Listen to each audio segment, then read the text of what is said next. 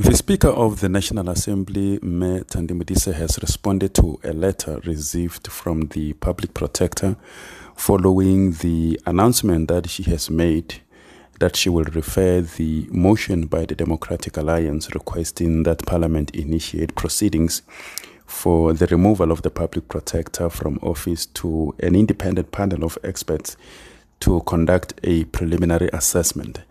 The Assembly rules enjoins the Speaker to make a determination if a motion submitted in terms of Section 194 of the Constitution is compliant with the criteria set out in the rules, that is clearly formulated and well substantiated, and if so, refer the motion with all supporting documentation to an independent panel. The Speaker has confirmed that the motion complies with the form required in the rules. The determination that the motion complies with the rules does not imply that a decision has been made as to the required prima facie assessments, as the independent panel of experts is yet to be established.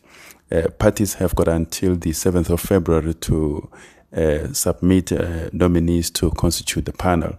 The panel of experts must conduct and finalize a preliminary assessment, which will include an invitation to the holder of the public office to comment on the substance of the motion.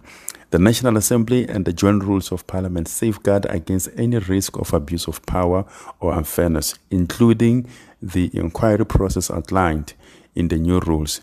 Parliament's processes also, as well as the rules, adhere to the rules of natural justice, including the audi alteram partem rule, and are informed by the relevant constitutional principles of fairness, transparency, and accountability.